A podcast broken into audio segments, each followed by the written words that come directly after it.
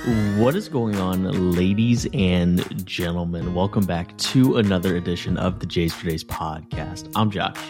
He's Josh. We got Jays Jumpers, Jaren Jackson Jr.'s, Ja Morant's, Joe Johnson's, Ja Refs, of course.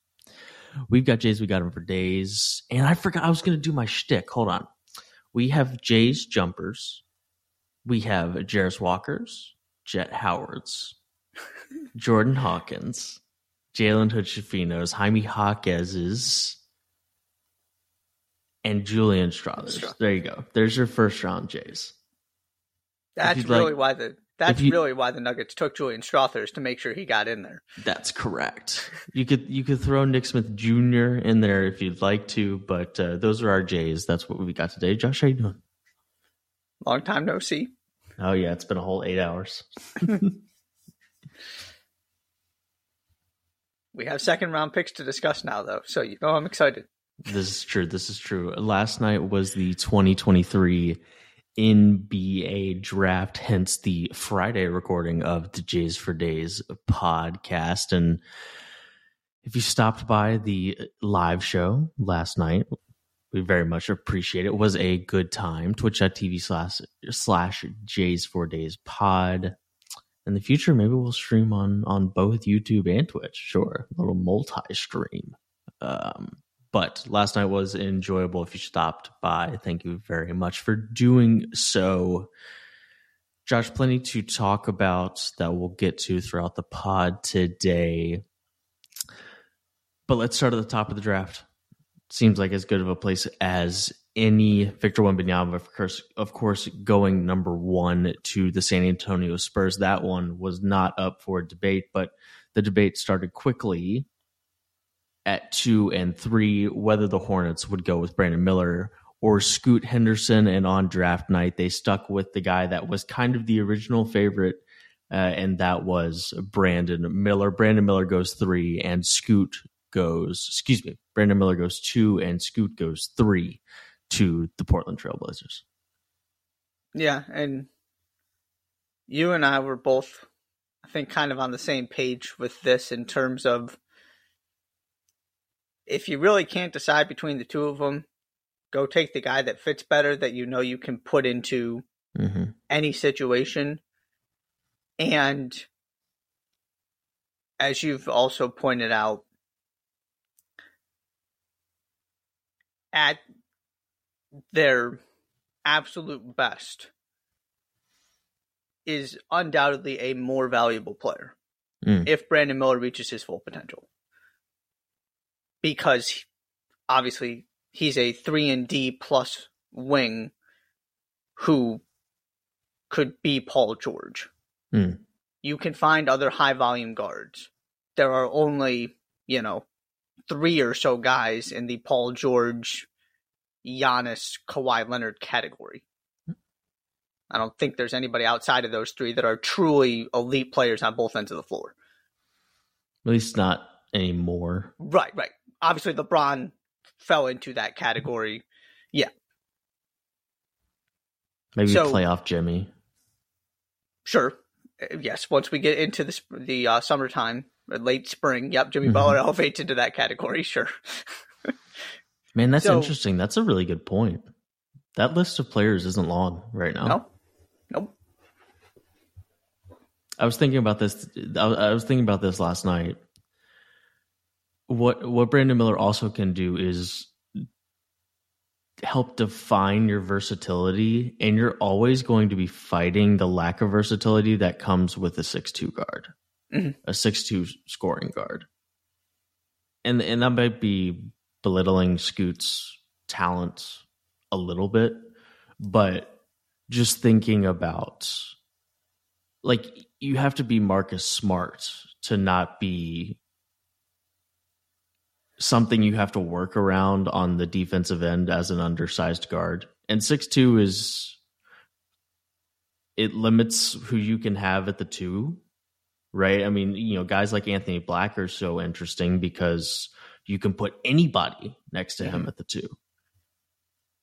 And now, granted, and when granted LaMelo Ball was probably on the list of guys you could put next to Scoot Henderson in the backcourt, and it makes sense because of how big LaMelo is and who he can guard on the other end of the floor. But it presents those same kind of issues in Portland, right? You already have Yeah. undersized guards. It's hard to play undersized guards together in the NBA for long stretches, and it, it's it's hard to come up with a scenario in which Portland has a defense that you feel like you can depend on and not just an offense that you hope scores more than the other team every night. And and that's an interesting thing that that, that Portland will have to address, especially if they actually roll all three of those guards, Damian Lillard, Scoot Henderson, and Anthony Simons, out onto the floor in October when the season starts is is how do those three guys play together all three guys who would expect to start depending on where you got picked in the draft or how much money you're already being paid by the Portland Trailblazers. So very interesting. But yeah, we I, I think you and I ended up in the same place when it came to why it made sense that Brandon Miller was going to end up going number two overall, even if there was plenty of momentum about Scoot over the last seven days and especially over the last two or three. Yeah. And it, doing some reading this morning, it certainly appears as if the Blazers are not going to have all three of those guys when the season starts. Mm. Whether that means Dame gets traded or not, to be determined. Because you also have Shaedon Sharpe to factor into that, who makes a little bit more sense as the third guy in that starting lineup. Correct. So I do expect But at the same time, wouldn't make sense as like the four. Like he's Right. not he's not that type of player. Right. I do expect that there is a, at least I guess I'll use the word intention with this pick in terms of the knock on effect and what that's going to do when the roster is actually finalized for the season. And you can really make an argument they got the second most talented player in the draft without having to move. Mhm. And their job was made pretty easy because they're just going to, unless they traded the pick, right? You're just taking whichever guy Charlotte doesn't want. Mhm. you probably hope that Brandon Miller is the guy left. But the other thing I'll I'll throw out here that I mentioned last night too is a motivated Scoot Henderson who believes he should be the first player taken and went third isn't the worst thing in the world as a consolation prize. Unless he's stuck behind Anthony Simons and Damian Lillard, then it doesn't matter how motivated he is. Sure. I expect them to be able to figure this out at least to an extent. Oh, Where- they failed as an organization if all three of them are on the roster at the start of this season. They just Yeah. have like like I don't know what they didn't do. It- Like they should have either planned better or gotten out ahead of it, or I, I find it really hard to believe. Just traded Damian Lillard. yeah, do something, right? Um, if all three of them are on the roster when the season starts, that's a massive underperformance from the front office, as far as I'm concerned, because it's not doing anybody any service. Mhm. Because even if you believed that Scoot next to Damian Lillard would be good enough, because it, the the roster that they trot out there right now, that they trotted out last year, even if it's fully healthy and you get the best version of all of those players, is still a play-in team, right? Even if Nurkic is awesome and Jerami Grant is awesome and Dame and Anthony Simons are awesome, like that's still, I mean, you're six seed, maybe. Yeah. I was gonna so- say best case scenario they can get out of the they can avoid the play in. You're not you don't have home court advantage in the first round or anything like that though. Right. So, and I just, I mean, pick a guy third overall, and then you're not putting him in the best position to succeed because if you le- if you keep all three of them on your roster, that's you're not, that's not what you're doing. Mhm. And so, I I I would expect them to not have all three of them on their roster as well. Yeah. Yeah. that would be my assumption. Plenty of talk about who would go four and five in the draft. It kind of felt like maybe four was where the draft really started, five or maybe six, depending on who you talk to. There was plenty of conversation about who would go at four, who would go at five, Cam Whitmore, Jarace Walker, the Thompson twins. And it was the Thompson twins back to back, four and five. Amen Thompson goes four to the Houston Rockets. Ausar Thompson number five to the D- Detroit Pistons. And the Overtime Elite have two top five picks in this draft. And the Thompson twins, you know, it, for a long time, these guys were four and five in this draft class. And on draft night, that's where they ended up going four and five, and they round out the top five of this year's draft.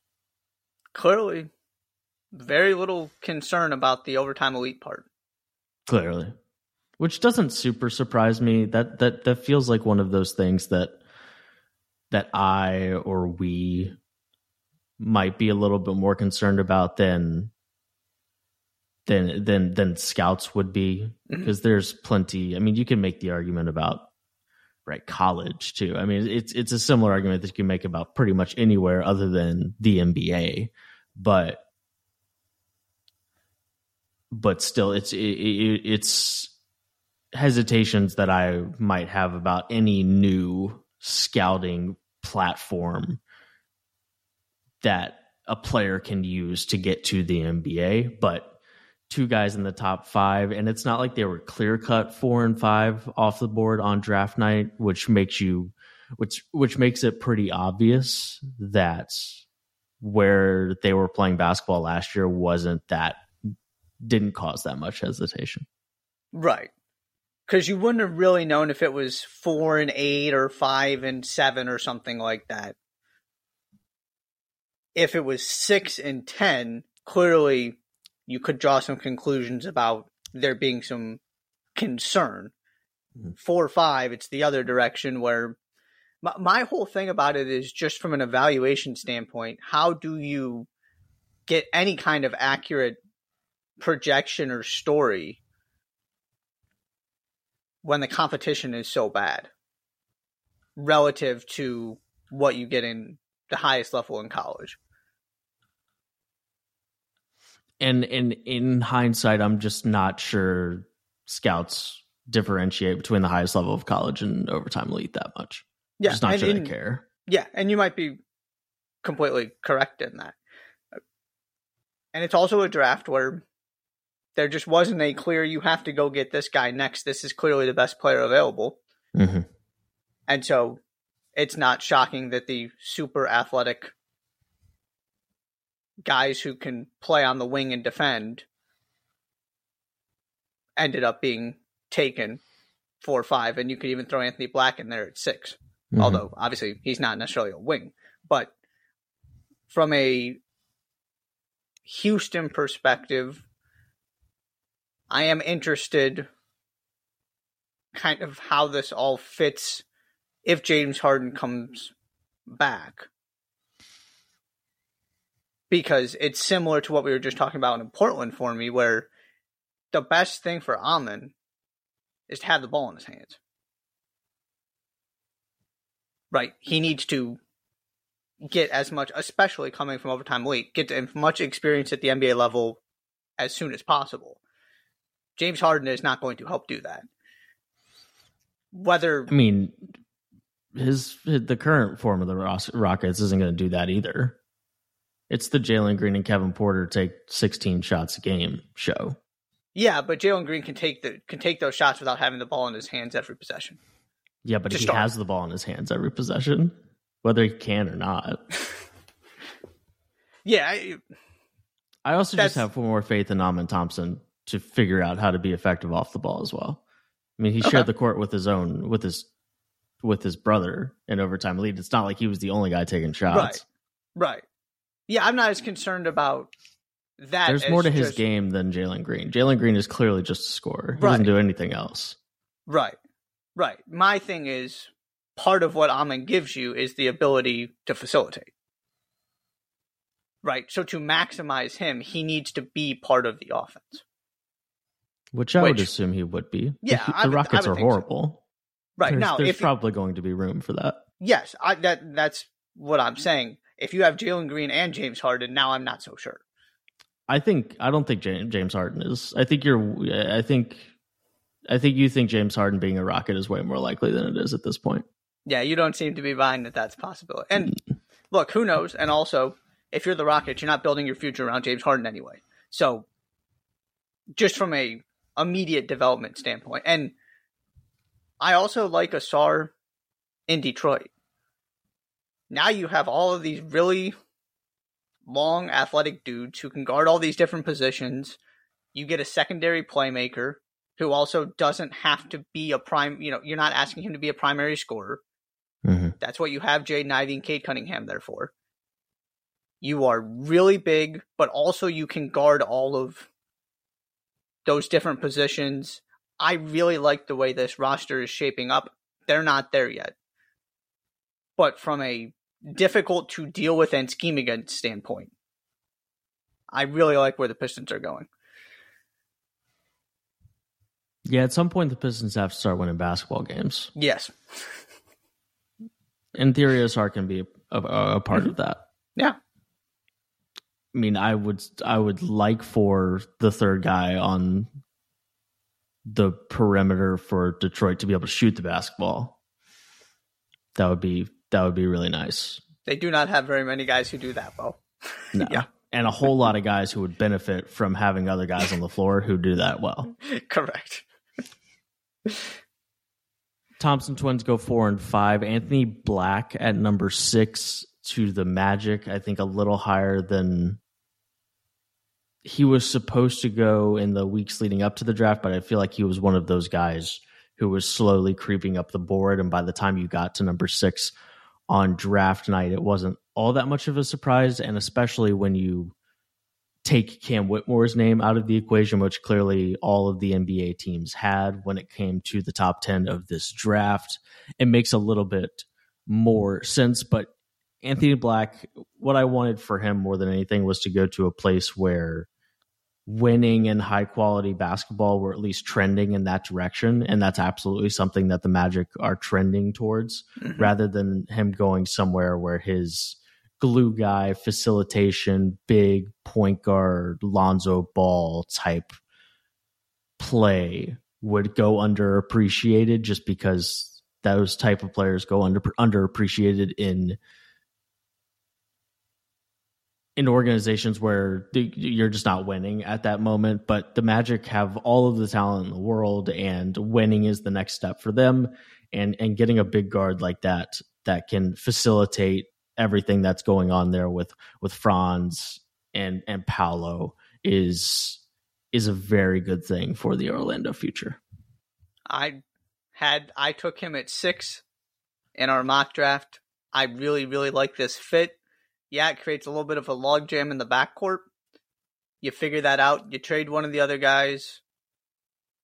But what he gives you is the ability to set all of those other guys up to just be scorers and not have to worry about having the ball in their hands and to give you again that defensive versatility where you can put Markelle Fultz, Cole Anthony, Jalen Suggs, whoever on the other team's point guard, and you don't and you can just fit the pieces better together in the backcourt, whatever that ends up looking like down the road.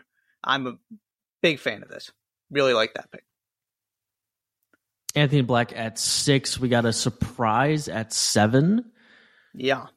Seven and eight, the Pacers and Wizards ultimately trade those picks there. And I guess the Pacers were able to convince the Wizards that they were going to draft Bilal Coulibaly at number seven. Or that somebody I mean or somebody that somebody was. was. Yeah. Or that somebody was. Interesting. They draft the Wizards trade up to seven to draft Coulibaly. The Pacers fall back to eight and draft the guy that it kind of felt like was destined to go there, and Jarace Walker. I said it on the the mock draft that that was my favorite early round fit of of kind of the the mid lottery was Jarace Walker at seven. I think he slides in there very nicely into a power forward spot alongside Miles Turner, and all of a sudden, an NBA team that really struggled defensively last year, pretty much everywhere other than at the rim, thanks to Miles Turner, gets much more versatile. And those are two guys that you can can base your foundation on in Indiana, along with the gifted offensive players that you already have in the building. And and then when you add a guy like Andrew Nembhard who can guard multiple positions on the perimeter, you'll all of a sudden have a in theory a, a really solid defense that can can kind of blossom from here. so I felt like the Pacers ended up in a really nice spot, and the Wizards get a guy in in Coulibaly that is super intriguing, super young, and one of those guys that really probably benefited quite a bit from being on the team that everybody was watching yep. because it had Victor Wembanyama on it, and it ends up that they get they get two guys from that roster drafted in the top seven, and the other one being Coulibaly. I just want to know what made the Wizards. There are two different parts of this. There is the Wizards deciding Bilal Coulibaly was their guy, and there was the Wizards deciding they needed to move up to seven to make sure that they got Bilal Coulibaly. Mm-hmm. That part of it, I just you have to assume that somebody made them believe they had to do that. I just want to know who it was. Because on the surface, it seems like they just paid I mean that they gave up a couple second rounders for that they didn't have to give up. I am going to give that new front office the benefit of the doubt and believe there was a reason that they decided to do that. From a actual kind of application standpoint, you have to give Coulibaly time to develop his offensive game to adjust to the NBA, and there's no team in a better position to do that than Washington. So I do like the pick from that sense that if there's somewhere I wanted him to go, it would be Washington. You just are left wondering what what the situation was with the trade. Mm-hmm. But from the Pacers, it's a yeah, it's a home run. That was your guy, arguably the best player available on the board anyway. Clearly the best fit for your team. Big fan. Six seven seven two wingspan is Coulibaly. And if they're like to to your point, if there's any team in a position to do that, then then it's the Washington Wizards, and we'll see. We'll see if the time and the development and the bold move, frankly, from the Wizards is is something that that pays off in the long run. And I suppose you know at this point they you know high they took all of the the picks that the Suns have remaining, so they have draft capital to work with. Mm-hmm. And if you have some conviction about that guy, trade up and get him. Sure, there's there's time and resources to do that kind of thing if you're the Wizards front office right now. Walker at eight, Taylor Hendricks, the the freshman from UCF, to the Utah Jazz at nine, and Cason Wallace, who the Thunder traded up from twelve to get at ten, which was interesting.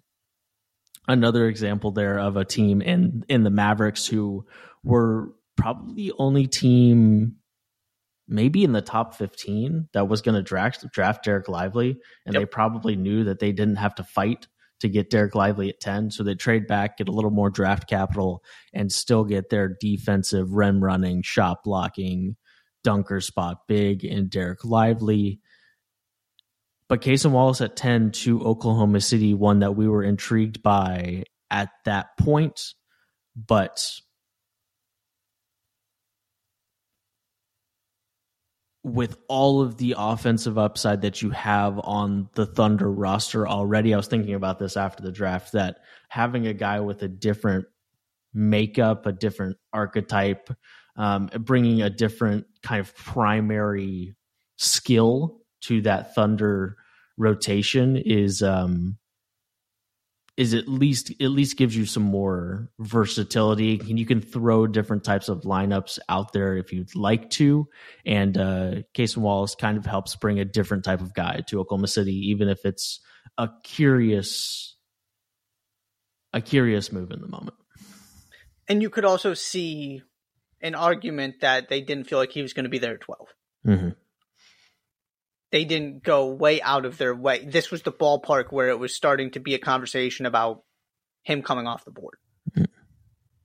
You're also in the unfortunate situation that had one more thing fallen your way, you would have been trading up to get Jarace Walker or Taylor Hendricks. Mm-hmm. And now we're talking about something different. Still going for the defensive upside, and like you said, the, providing a different specialty to that Thunder team.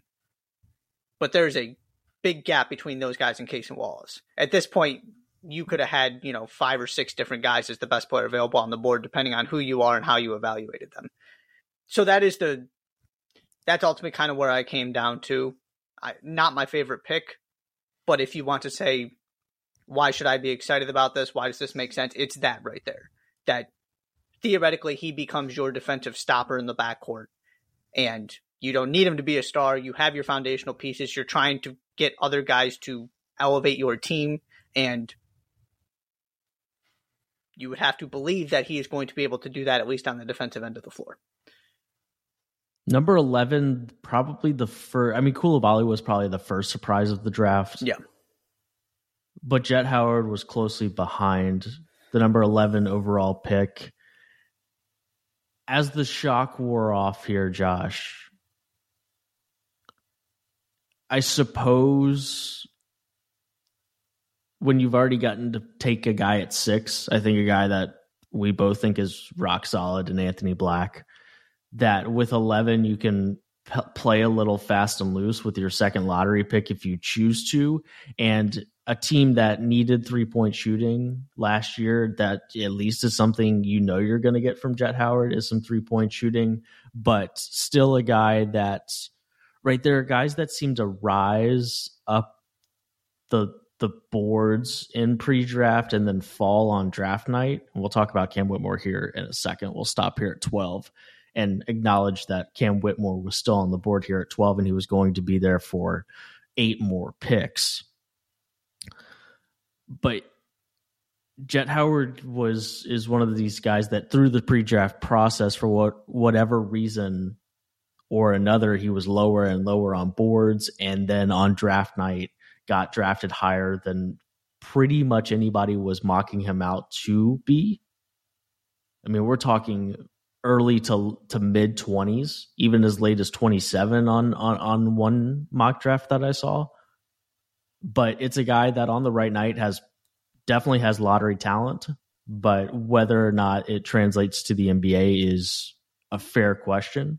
But I suppose when you're the Magic and you have all of the lottery picks you you know what to do with because of the Bulls, then then um I suppose it's a gamble worth taking, but still one that surprised me. Here's the thing, though. If you take out if you take out the Mavericks, because the Mavericks have a specific set of criteria they're working with, Dereck Lively was always the pick that made sense. They did a mm-hmm. phenomenal job managing to get themselves more financial flexibility and still getting their guy. And then getting another one at the end of the first round of Olivier-Maxence Prosper. I mm-hmm to me, Dallas was the biggest winner of the night. I mean, Outside they still have Kyrie that, Irving on their basketball team, so that's tough. well, not technically. Not technically? Not. Right. right? Fair. Thank you. They're the team most likely to re. They're going to have to. They will likely be the team paying Kyrie Irving his yes. paychecks next year. Yes, they are trying to be the team paying Kyrie Irving his paychecks yeah. next year. Yeah, that different conversation. But if you take them out because it just made sense for them to go get the rim protector who is going to have a really low usage rate and fits well with what they're trying to do there. The next two guys to come off the board are shooters. Sure. So not only have you decided that Jett Howard is worth taking at 11, you have decided that Jett Howard's shooting is more appealing than both Gradey Dick and Jordan Hawkins, who to me are clearly the best two shooters in this draft. You can have a conversation about which one is the better shooter. That's the other part of this that's confusing for me the more I've thought about it. I don't really have much more to say other than that. But does Jett Howard have the highest ceiling? You could make an argument. He also has the lowest floor. Sure. So last night you make the argument about teams that are close taking a gamble. I mean, Gradey Dick is only going to shoot in the NBA.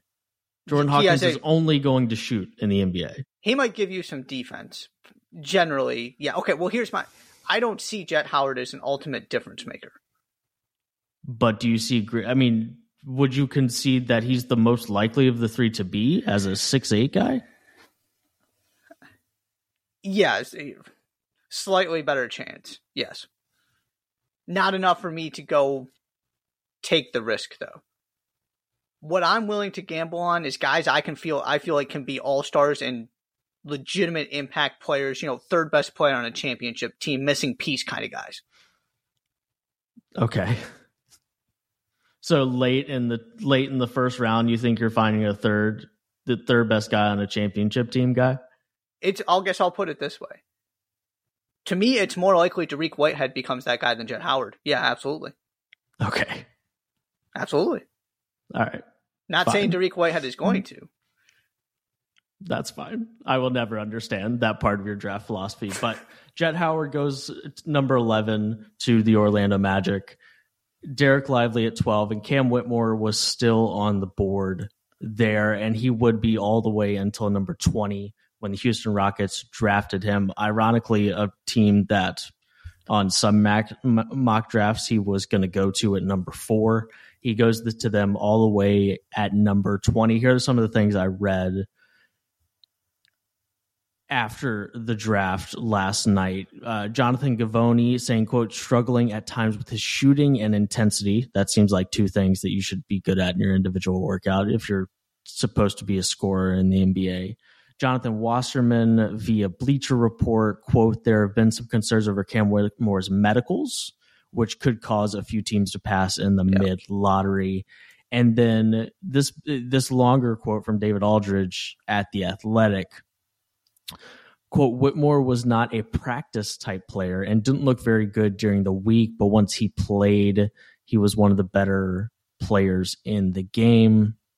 He's going to have to exert some effort some ability and skill level in practice for a head coach to put him in a game. He's not going to be guaranteed minutes like he probably was at villanova. So put all of those things together and I'm still surprised he dropped all the way to 20, but it starts to make more sense when you put those things together.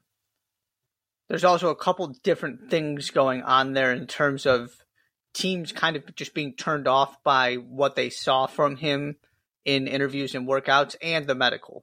Mm-hmm. Which, yeah, I also saw something that at least one team had red flagged the medical, which is part of what we were speculating about last night. Is that that had to be part of the story, probably to explain how he dropped from potentially four to 20. Mm-hmm. The other part of this is I wonder how much, and I think I saw John Hollinger making this point, how much research we'll just say the Hawks at 15 did on Cam Whitmore. Right? If you have, okay, he might go four, then you would assume, you know, five through 10 are going to do their homework. There are reasons, especially when you have the kind of, right, it's a nine player draft. Coulibaly goes in the top 10. So if you're a top 10 team, you're picking from those nine guys because Coulibaly wasn't one of the nine. So you have somebody that you feel like is absolutely one of the 10 best players in the draft available to you. If you're, you know, Indiana, Utah, Washington, ultimately Oklahoma City, those kind of teams. Mm-hmm. And well, not Oklahoma City because, but going through nine at least. So once he starts falling, I also think part of this is you don't necessarily have your as much information as you would want to kind of lean back on because you assumed he would be gone, right? Even mm-hmm. if you're doing your due diligence and, and being at least kind of prepared, you can't be in depth on every single player. There's just not enough time. It's not efficient. You got to focus on the guys that are going to theoretically be in the ballpark of where you're picking, right? Mm-hmm. So all of a sudden, what you see if you're again Atlanta at 15 is this guy is falling. Maybe you've got the medical information and you got some concerns about that, or you heard something negative about a draft experience with him or whatever, and you don't have anything internally to point to and say, we did our homework and here's why we feel okay about everything. And so the farther the farther it goes, the harder it is to stop the slide almost because those teams are less prepared and have less information to to go on. And so you you almost don't want to be the team that it feels like everybody else knows something you don't. I guess. I'm not saying that I agree. I I just think that's part of what happened here. I suppose. I I I, I understand the logic there, but it's not like like 10 minutes worth of phone calls tells you exactly what you need to know about Cam Whitmore. Like it it just does. Like if you call the guys who did do all of their homework on Cam Whitmore and ask them why is he still are here? Are they going to tell you though? If they've already drafted, what's the point to not? If if he if you're the if you're the New Orleans Pelicans at 14 and we're on pick 10 and he's not been taken and you've got a buddy in the Pacers and Wizards for an office, what's the point to not tell? You're just helping another team. Okay. I mean, I, I, don't. I honestly don't know how much of that goes on and how much doesn't. Um, he drops to number twenty, anyways. Um, and he'll be now stuck behind a bunch of other guys who, you know, now you know now Cam Whitmore, who will probably if if he does have a successful NBA career, will probably benefit from playing with guys who like to pass the basketball. I don't know how many. I don't know how many of those are on the Houston Rockets roster at the moment. So uh, it'll be interesting to see what kind of what kind of role he has in Houston early on, and and how extensive it is. And that's also a coach in Ime Udoka who is not there to deal with nonsense. Right. So in that sense, maybe that is helpful in terms of there are obviously there are the things that have happened with Ime Udoka, but just simply from a leadership, cultural, coaching approach, he is not the kind of most easygoing kind of I don't know what the word I'm looking for is, but he he is somebody who is a you know a tone setter and has expectations. And if you don't follow those expectations you're not getting on the floor kind of thing. At least that's how he comes across to me. So that could end up being a benefit to cam whitmore if this was all kind of a wake-up call and he does everything he needs to to kind of get teams to buy back into him. The rockets got to steal there's clearly something also that made all these other teams believe he wasn't worth taking a chance on. So, anything else you want to talk about in the first round? Uh, I mentioned Olivier-Maxence Prosper. I, I love what the Mavericks did. I will always be a Dariq Whitehead guy. So shout out to the Nets. Also like Marcus Sasser to the Pistons maybe it's a little bit of a stretch, but also that's a guy that's just going to make your basketball team better. And the Pistons need those kind of guys at this point, and especially at 25.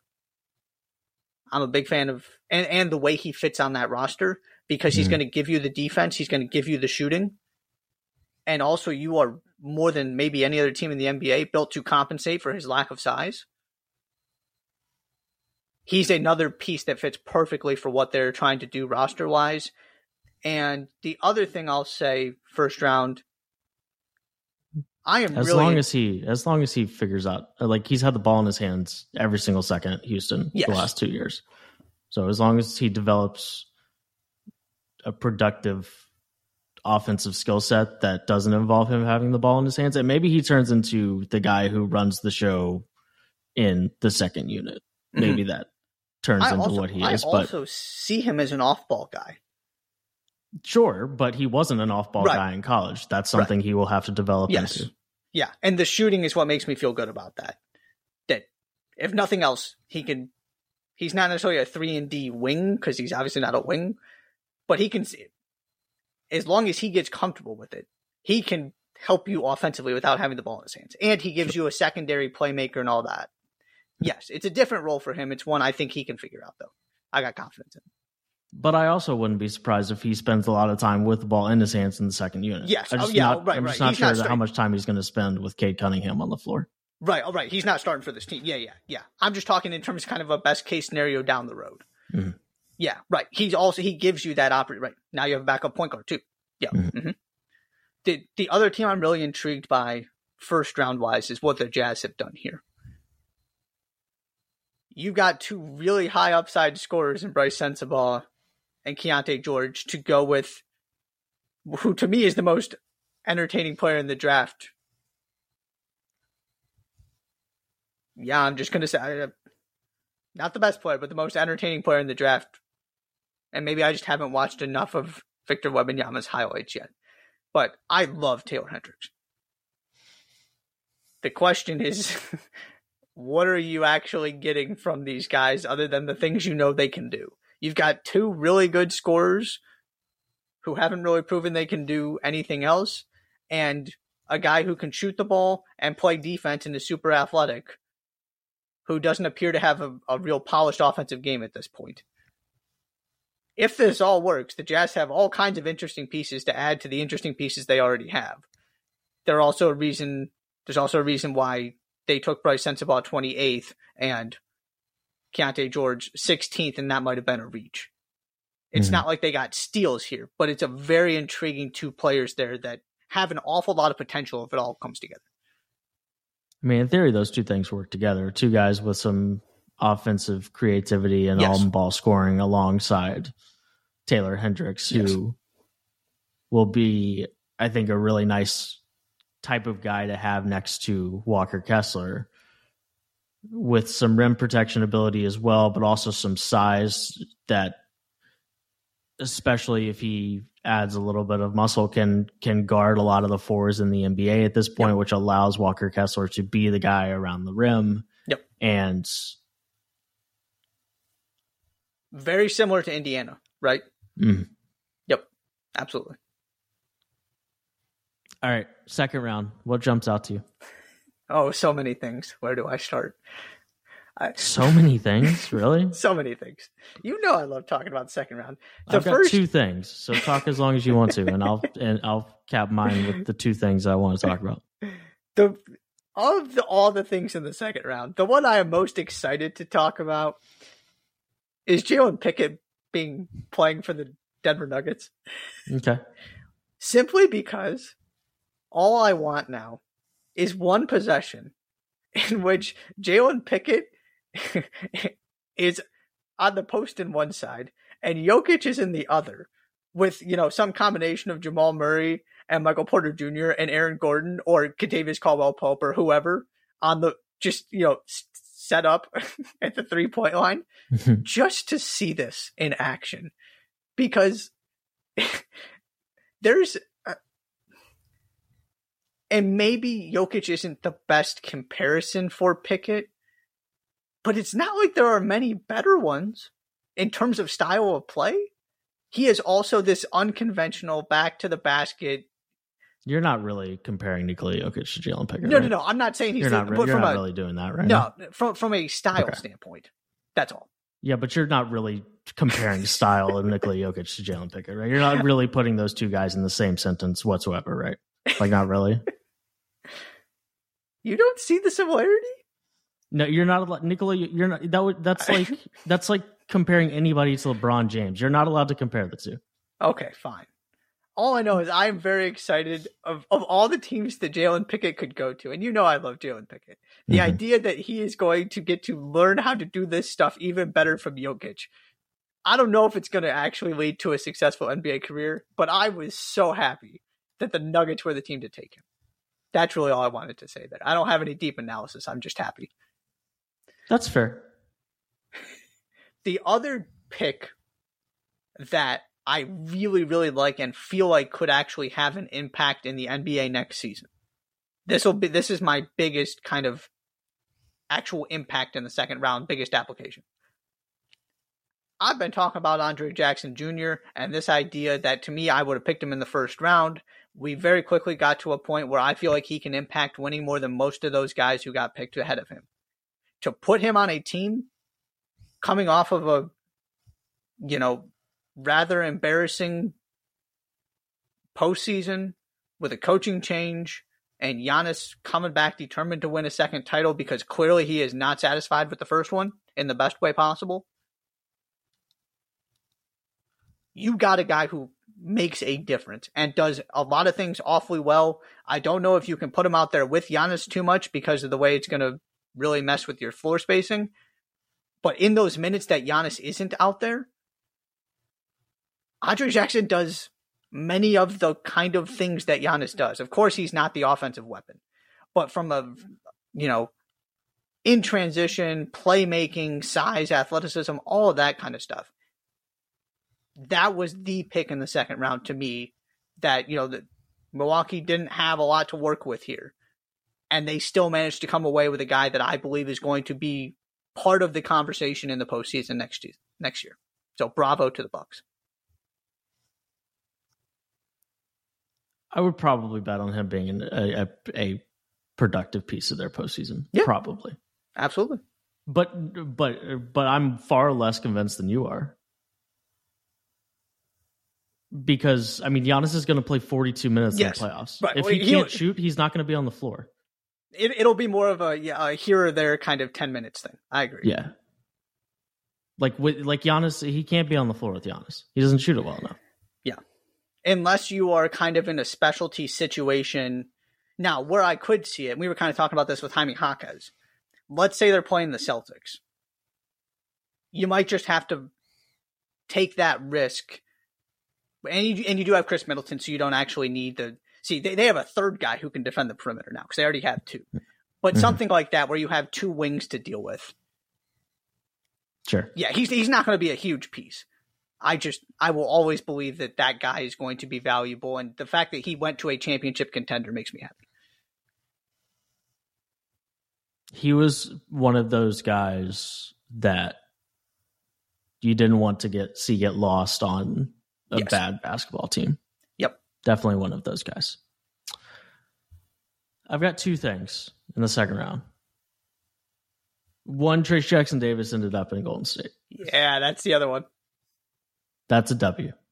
Oh yeah, Movement, high ball screen, you know, elbow, pick and roll with Chris Paul. Let's do it all. Um, I I simultaneously understand why he fell all the way to 57 and I kind of like that he fell all the way to 57 and I think he has a skill set that will be given the time of day in the Warriors summer programs in training camp. Like those are the those are the kind of things that a guy with Trayce Jackson Davis's skill set needs. hmm It's like a guy who likes to pass the ball and and pick up during a tryout, right? It's just not going to jump off the page and Trace in individual workouts and in 5 on 5 at the combine, like those things aren't really going to jump out off the page when he shares the court with some of these other guys but I I just find it hard to believe that he's not going to be a part of winning basketball in the NBA at, in some way, shape, or form, even if it's just as a as a bench rotation piece. Yeah. But I guarantee you that if you could guarantee the 32nd overall pick was going to be a bench rotation piece, then Yep. someone would have drafted drafted Trayce Jackson Davis way higher than this. And I just think that the things that he can do as a passer, and especially if he can just get into that rhythm of making the ball move quickly, which I'll be interested to see how that feels next year with a guy like Chris Paul on the team. But I just think that he has a skill set that will be appreciated in, in Golden State, and he'll get some runway to show it in a way that maybe some other guys that are drafted between 50 and 58 don't get a chance to, and those guys just kind of get you know shipped off to summer league and then shipped shipped off to G League without really getting the chance to to show it. I think Trayce Jackson Davis might really get that shot, and and I think it could work. But I'm I'm I'm happy for him, and that he got drafted on, even though it was late in the second round.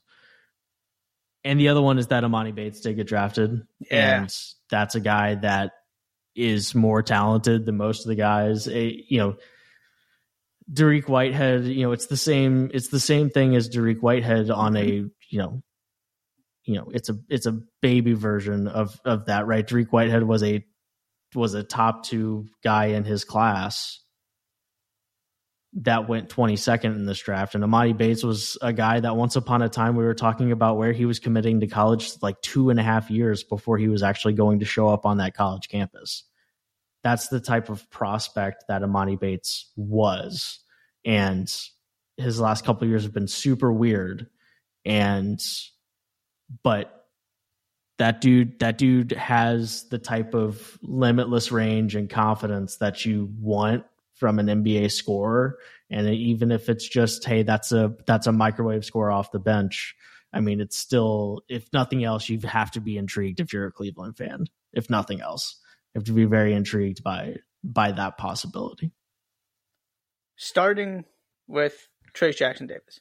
Not only do I agree with everything you just said, this is also a team, and the core members of this team, as they move farther and farther away from attempting to bridge into another generation by continuing to trade all of these draft picks they've made.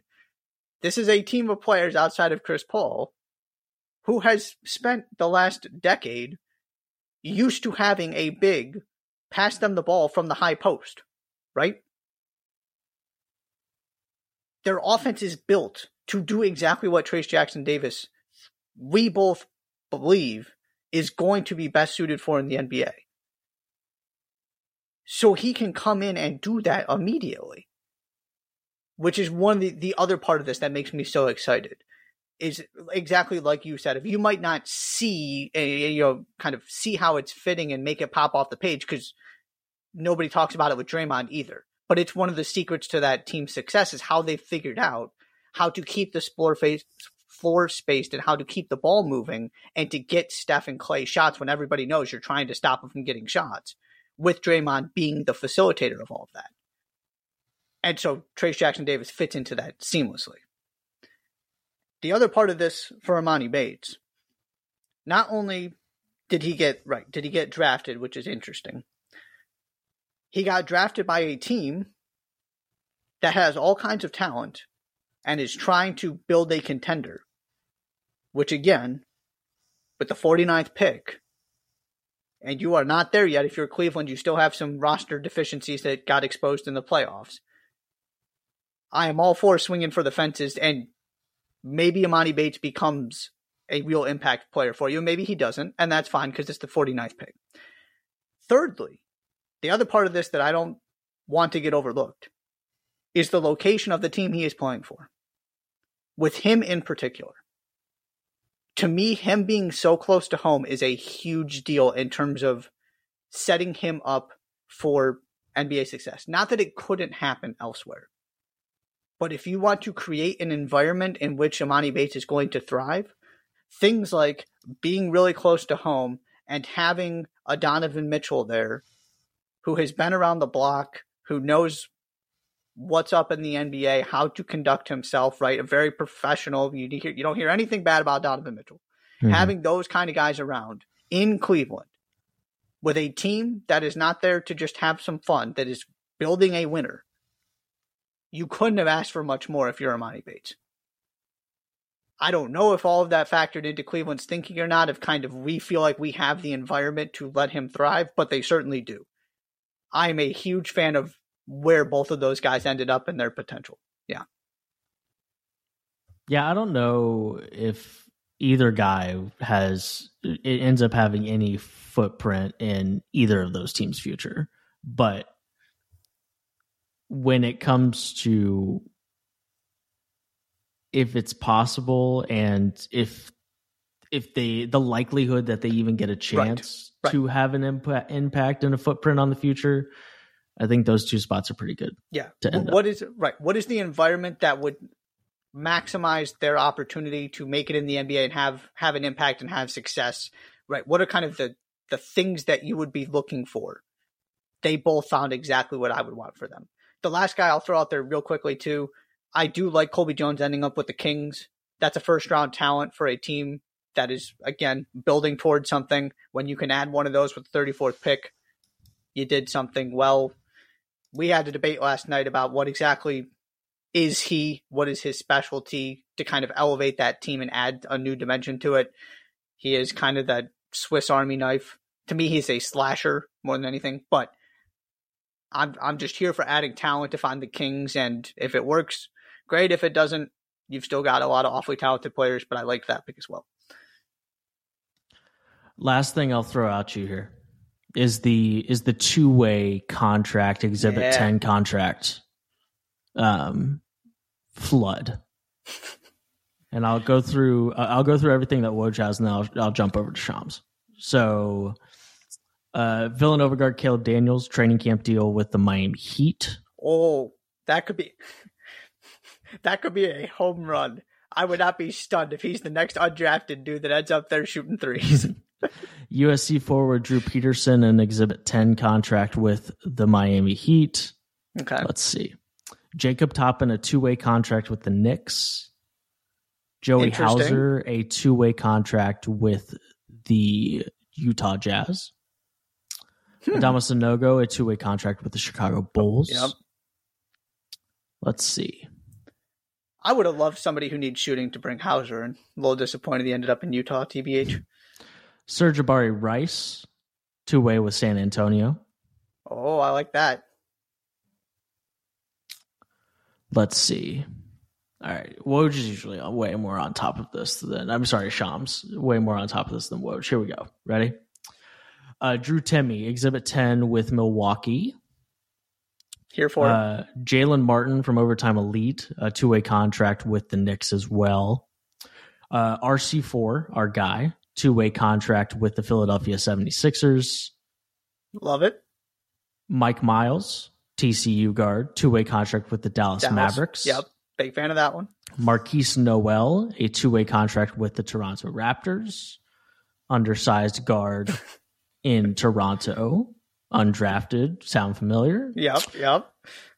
I did want to mention that Chris Livingston, there was talk about Chris Livingston just basically telling everybody not to draft him other than the team that, and I guess that team was Milwaukee. hmm I mean, if I was, if I was a, a, a guy in the second round, I'd probably tell people to not draft me so that Milwaukee could draft me too. So good, good, good on him. Um, and that's most of what I got so far. There you go. I think those were most of the ones I was looking for today. Yeah. Pat Baldwin Jr. is on his way to the Wizards as part of the Chris Paul Yep. Jordan Poole trade. Why not take Yeah. a s- swing for the fences if you're the Wizards? Sure. Just take your high upside guys. If it doesn't work, no big deal. Uh, uh, Azuolas Tubelis uh, and Ter- Terquavion Smith also two way deals with the 76ers. Oh, I forgot. Oh, they got Tubelis too. Ooh. Mhm. Now this is going to be where I get irrationally excited about all of these guys who probably won't even make the Sixers roster. Probably not. we'll get to see him in Summer League, though. Oh, you know, I've be watching some of those Sixers Summer League games. Absolutely. I'm here for this team. So there you go. 2023 NBA draft, the year of Wembanyama, and all the chaos that ensued after the fact.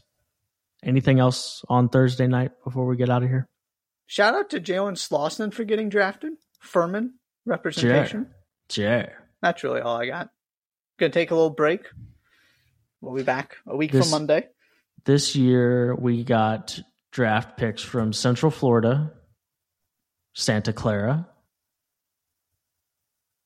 Belmont, shouts Ben Sheppard, Yeah.